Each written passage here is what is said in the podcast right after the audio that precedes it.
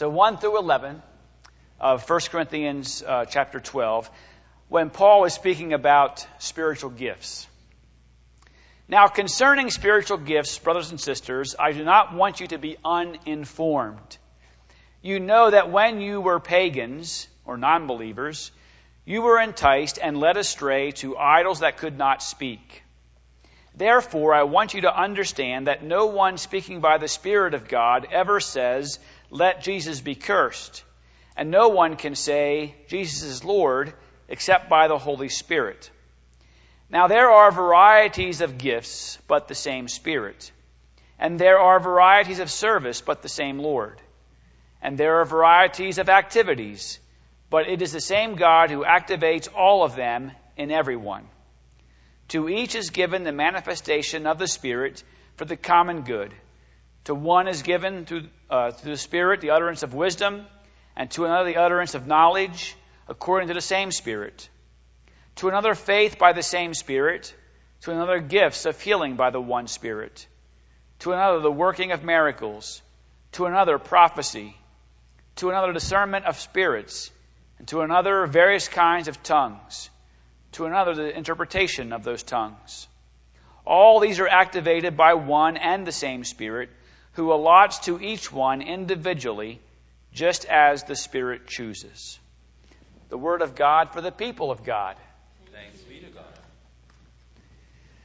So I have a couple of slides to share today. Um, you've heard about the spiritual gifts, I'm sure, before. And the thing about the gifts is that we are called by God to discover the gifts that God gives to each of us. You can look at Pastor Bob and say, well, he's got the gift of gab. Right? Or look at Marty and say the gift of music. Right? In a lot of different ways singing, vocals, piano, organ. Um, you can look at some of the leaders in the church and say they have this, they have that.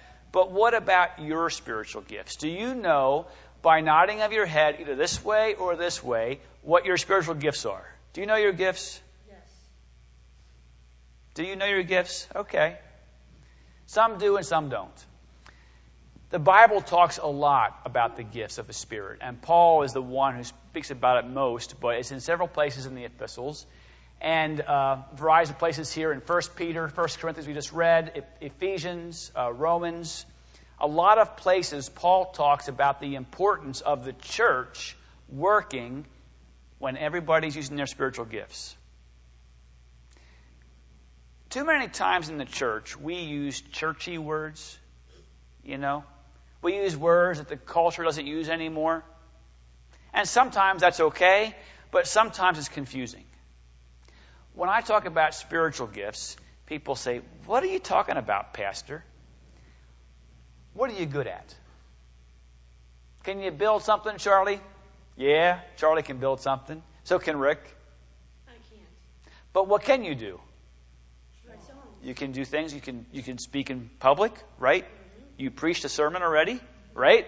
So there are things that we all can do, and we're not all the same.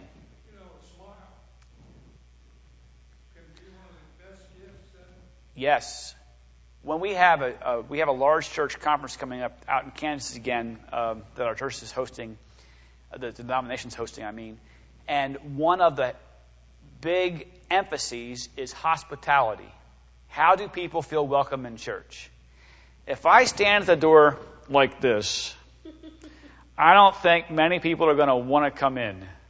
But a smile can go a long way to making people feel welcome and at home, right? how we, how we just act with each other. And th- those are definitely gifts. Not everybody smiles, Charlie, right? Not everybody does. That's true too. Yeah, sometimes we don't. I've been very curious and interested in Native American Indians throughout my, my whole life. And some of the movies, you'll see it depicted this way, but in the Native American lifestyle, everybody in the tribe had a job to do. There were the hunters and the gatherers. There were those preparing for war, getting the bows and arrows ready. There were those get, preparing the food, making meals ready. There were those taking care of the children. When they moved, and they moved a lot, and many, many of the tribes moved a lot, there were those people assigned to the menial task of getting the, the tents or teepees from one place to the other. The women actually did a lot of work in the tribes, and one of the things that they would do is dry all the skins, the deer skins, the elk skins, the bison skins, for be used for coats and other things for the family after the food was taken. So everybody had their job, and you wouldn't have it too many times when one of the squaws or one of the young men would say, Well, I don't feel like doing that today. right? The chief would have a problem if he did, or if she did. It's sort of like today. I'm guessing not any of you this morning said, Well, I don't feel like going to church today. Oops. Now, today would have been a good excuse, right? It's snowing, it's icing, it's, you know. But I'm reminded of what my mentor always said on a day like this Charlie, you know better than anybody else. Even when the storms come, the cows and the sheep are still hungry. Right? They still need to be fed. And we, God's lambs, need to be fed, spiritually. Now, he also would add a note there that, well, if only a few cows came, you wouldn't give them all the food. Right? so, anyway, everybody's got their job in the Indian tribes, and we need to have our jobs in the church and make sure they get done. Um, this cross I found this past week, about Monday or Tuesday, I think it was, and it talks about the gifts of the Holy Spirit, which again are throughout the scriptures. There's knowledge, fortitude, understanding. When you're understood, and when you know somebody understands where you are in your feelings or in your life, isn't that special? Right? You've been there. Piety, not thinking too highly of oneself. Some people, Rick, could use some humble pie, right? And sometimes I could too stand for that. Piety, counsel, wisdom, the fear of the Lord all gifts of the Spirit. And when we think about what do we have to give to the church, everybody has something to give. No matter how big or small it might seem, everybody has something to give. There's another way of looking at it. This particular slide breaks down the gifts into three areas. One is the gift of knowing, two is the gift of doing, and three is the gift of speaking. We mentioned speaking before. So a lot of people are good at knowing, and a lot of us are good at speaking. But doing, when my dad retired, he got a new saying, he used to say. He had a lot of sayings, but my dad would say, Why do today what I can put off till tomorrow? Because he was retired now, right? But we know the danger of not doing. And so under doing, we have faith for miracles, healings, work and power, Doing is the hardest one, I think. We know what we're supposed to do sometimes, and we just don't always do it. At least I don't always do it. I felt guilty today on the way into church. I was coming along 715, and there was an accident there.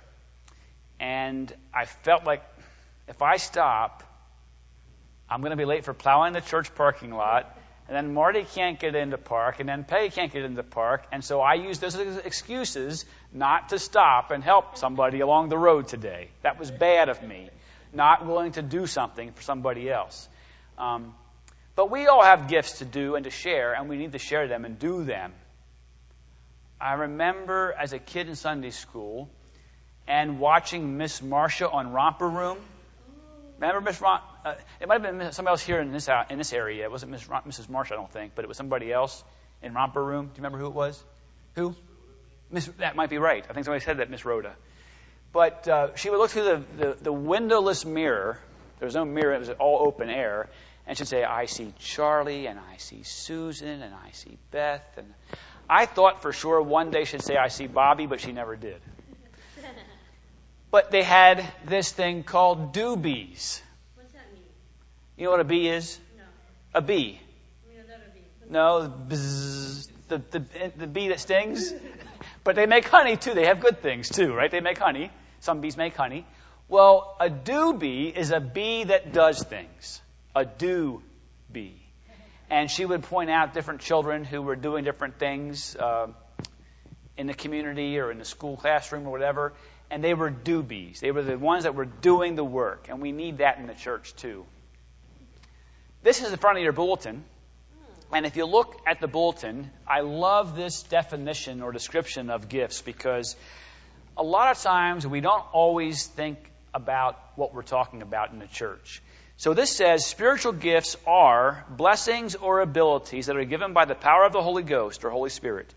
God gives at least one gift to every faithful member of the church. God doesn't give five to Marty and say, well, forget Rick. Right? God gives at least one gift to everybody. So your job and my job is to figure out what at least that one gift is that we're given and then use that gift. Paul has the gift of numbers, right? That's one of his gifts of many, right? I have the gift of work. Work, there you go. See? So if you know your work, or electrical, whatever you want to call your gifts, see, Paul knows things about the tiny electrical things that I have no understanding at all about. Diodes and all those things. Come on, seriously? They're too small. But he knows those things, right? So he has gifts that I don't have, that you don't have, maybe. But all of us are asked to give and know what our at least one gift is, and some of you have way more than one gift, but to know them and to use them is what God wants us to do. Let us pray. God, you love us. You create us in your image, and you bless us every day with your presence.